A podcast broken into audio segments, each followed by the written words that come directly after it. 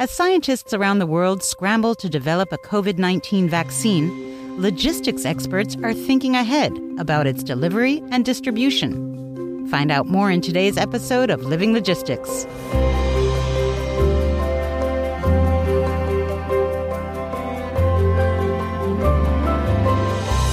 Hi, and welcome. I'm Deborah Friedman in Bonn, Germany. Getting vaccinated against COVID 19 will be a small sting in the arm but it will also be a huge collective relief. Distributing that vaccination serum to people around the world will, however, require governments, the public and private sectors to work together, according to a study released by DHL in early September. Joining me today is reporter Michel Munger to take a look at the challenges ahead. Hi, Michel. Hello. Michel, you've been reporting in depth about the study. Apparently, there are not only unprecedented challenges concerning the development of a vaccine, as we've been hearing in the news, but also around the logistics of getting that vaccine to people everywhere. That's right. The study says that coronavirus vaccines may be ready for shipment in just a few months and that DHL is prepared to distribute them. But it all depends on exactly when the serum will be approved and how well prepared governments are to take all the necessary measures for final delivery to their citizens the world over. So it's not just a matter of physical capabilities, but it's also a political issue. Yes, I sat down with Katja Busch, the Chief Commercial Officer at DHL and head of CSI, to talk about that. CSI? CSI stands for Customer Solutions and Innovation. That's the part of the DPDHL group that keeps its finger on the pulse of future trends in the industry and manages the company's biggest customers, for example, in the life sciences and healthcare sector. So, what did Katja have to say about the vaccine distribution study?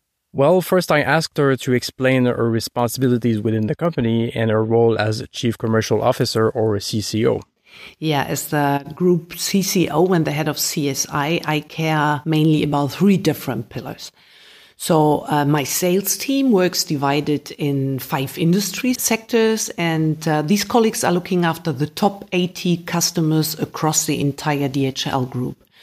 Um, in close connection to the sales team, we care for the three innovation centers in Troisdorf, Singapore, and Chicago. And I'm very excited to announce that we are currently start to build a mobile innovation center where we like to cover the Middle East Africa region.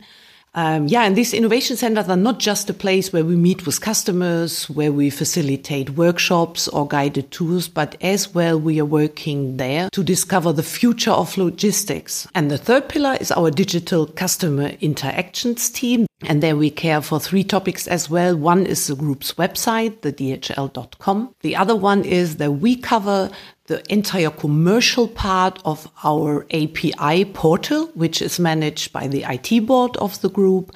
And last but not least, we are responsible for the commercial connection with the so-called 3PV, third party provider. This is a term out of the e-commerce world. And as we are doing such a big, big share of revenue with those guys, that would be worth to do an, an, another podcast around that. So I better stop here. And currently, the company and the world are facing the coronavirus pandemic. How challenging is it for the logistics industry to face it head on? So before I start to talk about challenges, I would like to point out how grateful I am that I'm in the logistics industry currently. And uh, I'm very, very grateful that I'm with DHL. So what you see out of our industry, like the whole, the airlines, by example, or the retail business that really suffers.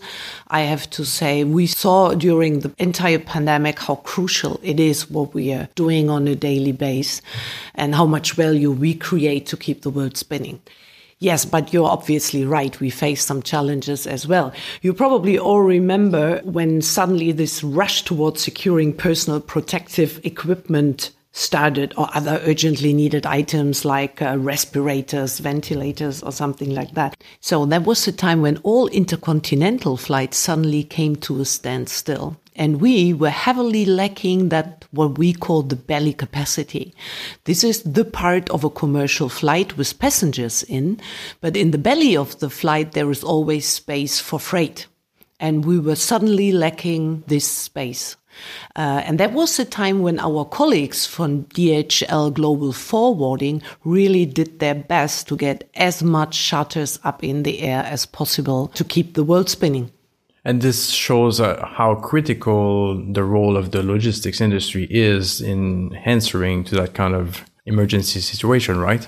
Absolutely. As long as we, we are living in a globalized world, and I personally strongly believe that will stay like that, it's absolutely critical that logistics um, keeps everything turning. Yes.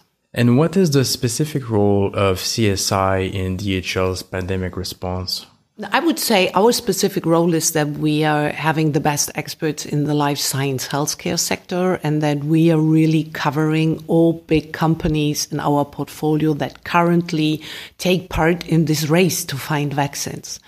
So we're sitting with them together at the table, already discussing how we can distribute those vaccines once they are found. And the company has published a white paper on the issue. First, for somebody who's not familiar, what is a white paper for? Yeah, that's a good question. So a white paper is probably the opposite to a sales pitch or a sales brochure or any marketing material around a certain topic. In a white paper, it's mainly around content. And the, the author, the writer of a white paper should have neutral glasses on when he describes the situation and most likely provides a solution as well, or an outlook and the foreseeable future. And what is the main message of this white paper? Yeah, the main message is that once a vaccine is found, and we all keep fingers crossed, and once there is decided uh, how that vaccine will be shared in in the world, um, we have to raise the question how we get 10 billion doses of vaccine shots to the people. That's not trivial. And this time, the conditions of handling and transport of such vaccines are going to be far more difficult and stringent than in the past, correct? Yes, absolutely. So to fly around vaccines is no new business for us. That's really something we are doing for years uh, with a proven track record of success. We have uh, specialists all over the place that do ex know exactly how to deal with those shipments. So that's not the problem. But what we are facing currently is that there are new methodologies on the table. So in case that one of these new technologies, like this RNA methodology, will win the race, the suppliers do not know today how stable this vaccine will will be in a certain environment. They just lack of stability data because usually a vaccine is developed in 10 to 15 years. Right. So they don't have this data today. And uh, what they're doing, they try to stay on the safe side and they are asking for deep frozen range of temperature, which will be something in between minus 20 degrees Celsius and minus 80 degrees. And that's definitely not trivial. And if we look at the logistics aspect of it, it will require flights, equipment, and all kinds of solutions, right? Definitely. So our forecast is that the entire amount of vaccines will require something about 15,000 flights and some special challenges. So if you want to keep such a package that deep frozen, you need to do that with dry ice and then you can keep it for three to four days stable and then you have to re-ice it. So keep in mind, dry ice will be a critical resource as well. But at the same time, a dry ice package is dangerous good. So you, there is a limitation how many of these packages you can put in the belly of an air freighter. So all doable, and I think we are perfectly equipped to do so. That does not mean that we don't have to do any investments, but we need to look into it once our stock take is ready. Uh, but I think we are very, very well prepared. At the same time, there are some countries that are properly equipped with the cold chain infrastructures, but others are not. Yeah, the critical thing is the very, very last mile. So our network is definitely able to bring all those deep frozen packages um, all over the globe. I think that's not the limitation. But once you unload this, um, what happens then? And what we cannot expect is that each and every doctor in a small village has a refrigerator that can keep minus 80 degrees. Yeah, that's very unlikely. So uh, we have to make sure in the end that the process doesn't stop with dropping the parcel on somebody's doorstep. And all of these challenges have brought governments into play in the supply chain uh, during the pandemic. And the white paper argues that they will have to work with the public and the private sector to find the solutions to transport these vaccines. Yeah, what we have seen recently is that all governments, without any exception, um, okay, but that's not true. There are some exceptions for governments that are more in use to deal with diseases, like in Africa, by example. They were better prepared than we were in the Western world. We haven't faced such a pandemic for I, I can't remember, so it it's um, it's long ago. But at least all these governments um, were clearly overwhelmed uh, with their new role historically grown a government is doing regulation, right? And suddenly everybody expected them to execute something. And they were really overwhelmed with this role um, yeah, and we do hope that we can trigger the, the needed discussion around the vaccine distribution with this white paper. So we will carry it around. We will carry it to the governments and to NGOs to trigger a discussion um, and to, to, to point out that they have to team up with someone. And to look at the broader view, what can we learn from this pandemic and how can we use the knowledge in future health crises?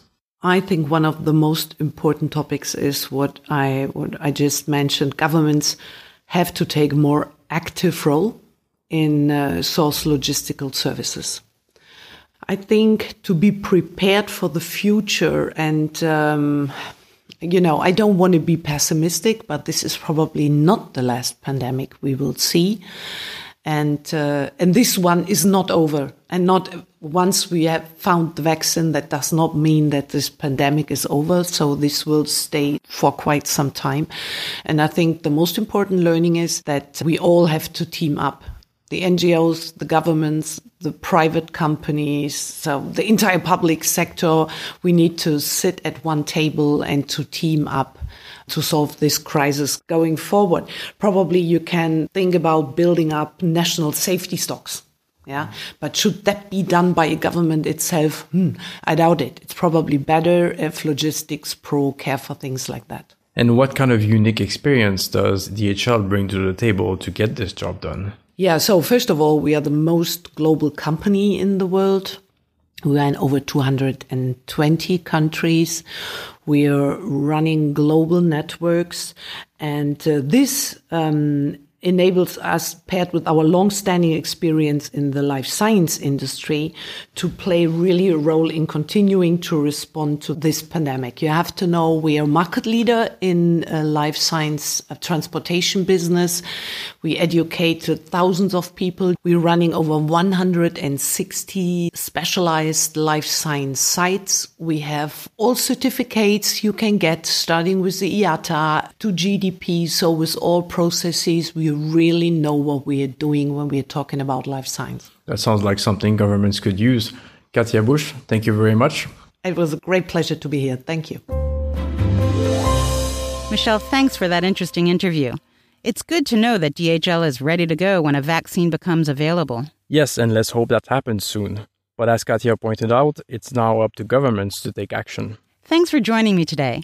That was reporter Michel Munger speaking to Katja Busch, Chief Commercial Officer at DHL. If you'd like to read the study about vaccine distribution, the link is posted in the show notes for today's episode.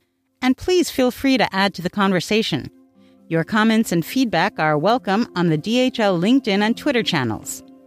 You've been listening to Living Logistics, and I'm Deborah Friedman. Don't miss any future episodes. Simply go to dpdhl.com slash podcast or wherever you listen to podcasts and subscribe and be sure to rate us. Thanks for listening.